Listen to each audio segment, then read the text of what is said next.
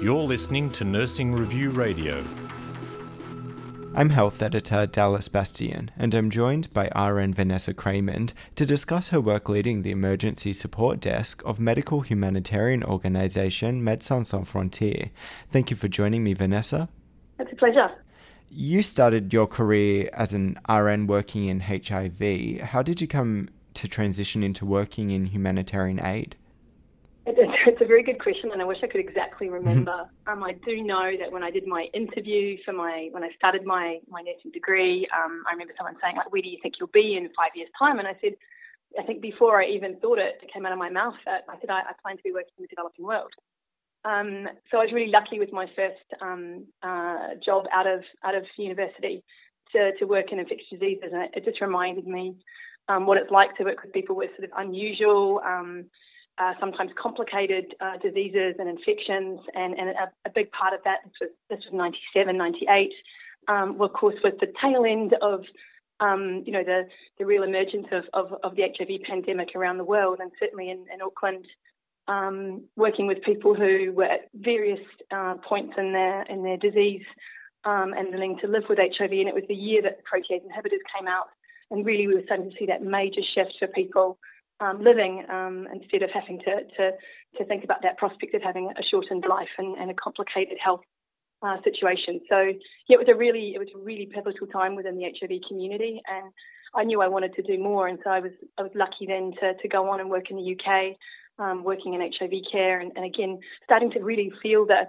the experience of, of working with people from so many parts of the world um, living with with HIV, um, so I certainly started to work more with, the sub-Saharan African populations in London.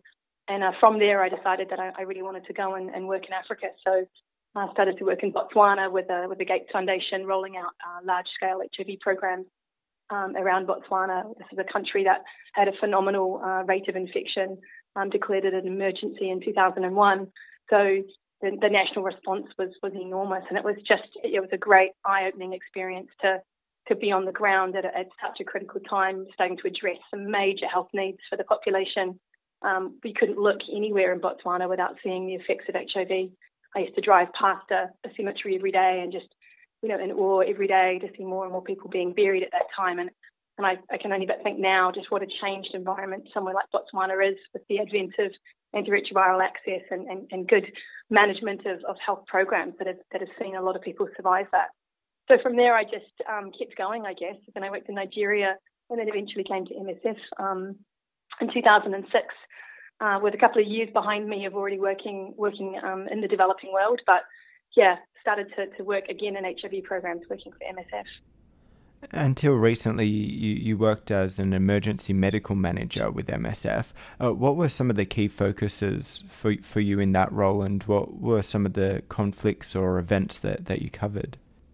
So MSF, um, as a you know humanitarian medical organisation, our, our, our goal is to, to be be places where others can't, and and often that's in that that crux of um, of conflict uh, war, plus then uh, you know humanitarian and, and, and medical um, crisis.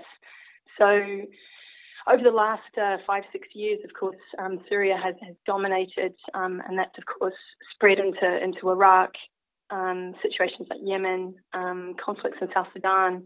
Um, so certainly my over the over the years of my, my time and, and, and now 13 years with MSF, um, I guess my, my interest comes in, in working in complex uh, humanitarian crisis and complex emergencies where you have that that that real interface. You have um, mortality and morbidity that needs to be addressed alongside the, the challenge of, of those working environments. And I think Syria has proven and proves to be probably one of the more challenging um, environments to try and find space to work um, and to provide relevant um, services and, and, and, a medical response in proportion to what the population on the ground needs. So it remains probably the, the one in my mind anyway that, that, that has been the most challenging to date. They're all all difficult, um, all places where people are, are forced into into crisis are, are, you know you have a visceral reaction to those kinds of places, and, and you want to do the very best you can to to help as many people, but um, the tools in the toolkit that you need to, to work in places like Syria certainly have been uh, have been harder to identify. You recently wrote an article for the New Zealand Medical Journal that, that explored the toll of war on the health of Syrians. What do you hope people understand about the state of health in Syria uh, at the moment? I guess the, the first time I was in Syria was in 2013, and that was already um, already a couple of years into the into the crisis. And I guess if you uh, even for me, as I was as I was learning about this this country and about this war, I I, you know, you rely on what you see on the news, and, and if you rely on that, then it, it looks like you know places are being bombed um, persistently, and, and you know the, the terror that that must bring. But there are many. Syria is a big country, and at that point in 2013, there were many parts that were were largely unaffected um, by the the daily event of war.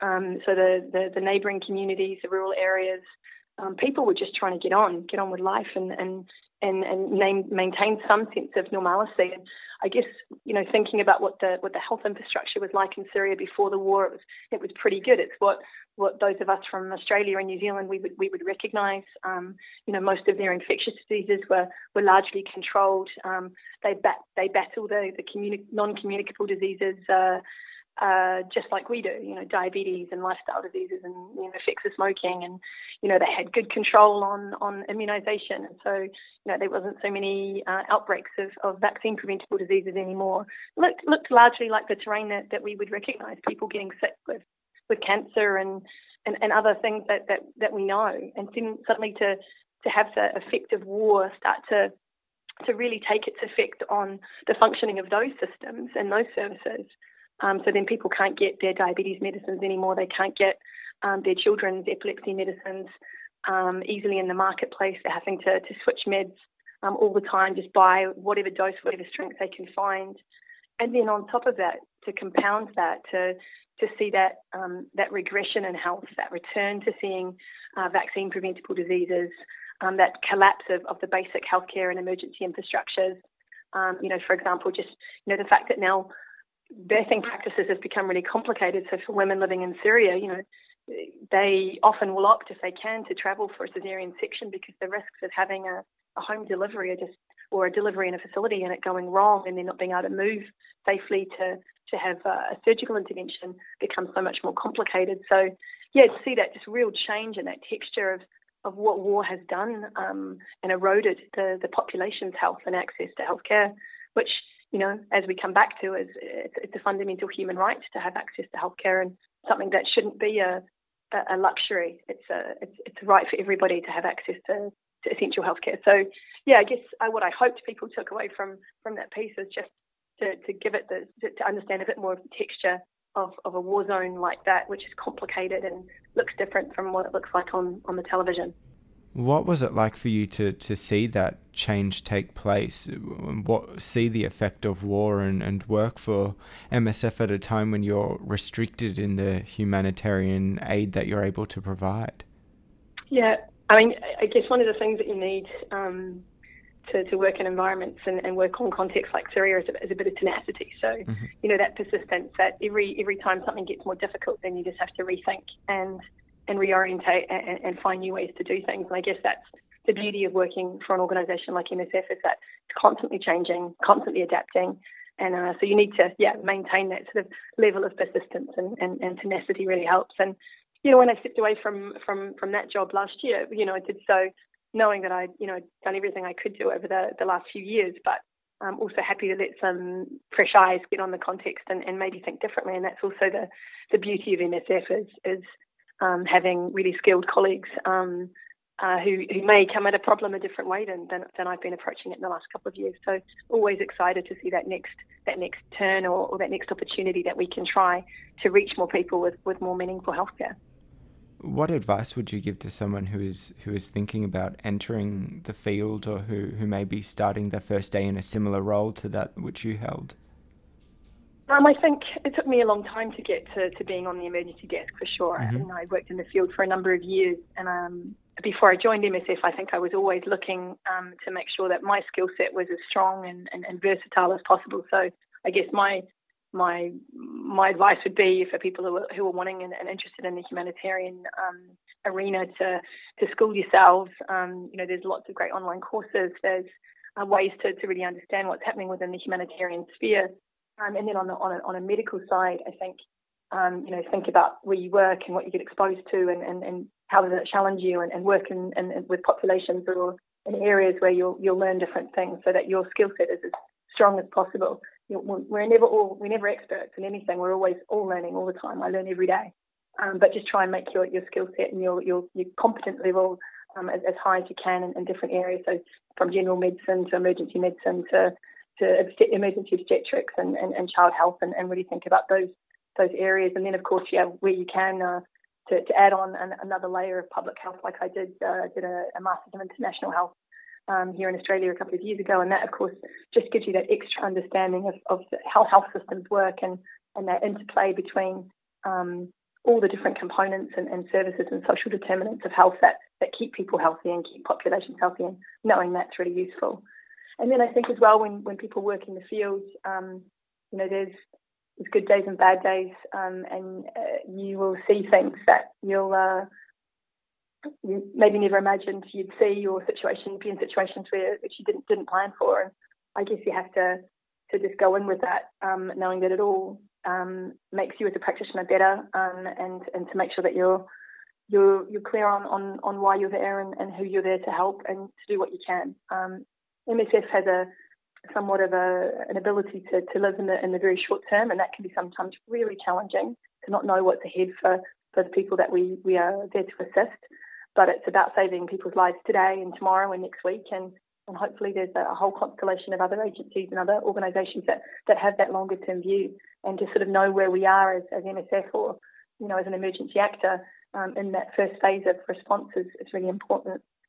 Um, and then to look after yourself because I guess it is, as I said, you know, you do get exposed to a lot of things. And yep, to have good friends and, and good good uh, social base and uh, people to debrief with. And um, just like we have when we work in hospitals here in Australia, you know, you, you go out with your mates afterwards and, and, and debrief and, and unwind and, and unravel things. And, and that's really important as well to stay to stay sharp and to stay good. Um, and to also make sure that you can process everything that you see and, and everything that you do so you can keep doing it again tomorrow. And what will you turn your attention towards next? Uh, so in the last uh, couple of months, I've been um, in Uganda um, helping with a, a, response for South Sudanese refugees who've fled into Uganda, and I really enjoy um, working in acute displacements. It's, it's quite a recipe of things to get done um, to help people stay well in those situations.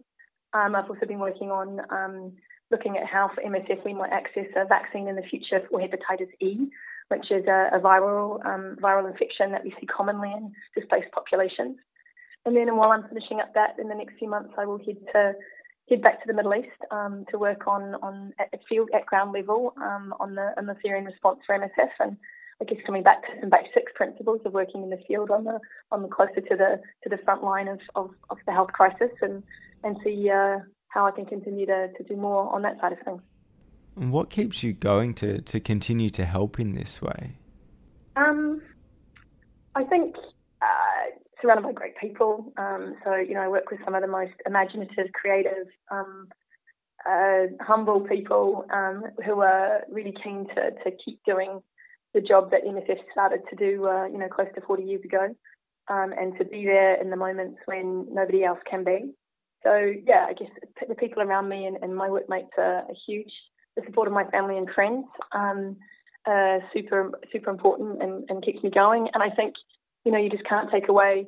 Um, often people often people say things about you know the, this kind of work, you know, and how uh, you know giving or or how much it, it, it must be great, and you know people I, I think kind of glorify it in some ways, but I think at the end of the day, I get a lot as much back from doing this kind of work as I give. So you know that constant sort of feedback mechanism of of, of being able to see the, the product of what you put in and, and hopefully then see the benefits on, on, for the health of the populations that we're that we're serving. So, you know, it's a you get back as much as, if not more, than, than, than the hard work that you have to put in. Thank you for your time, Vanessa. No problem.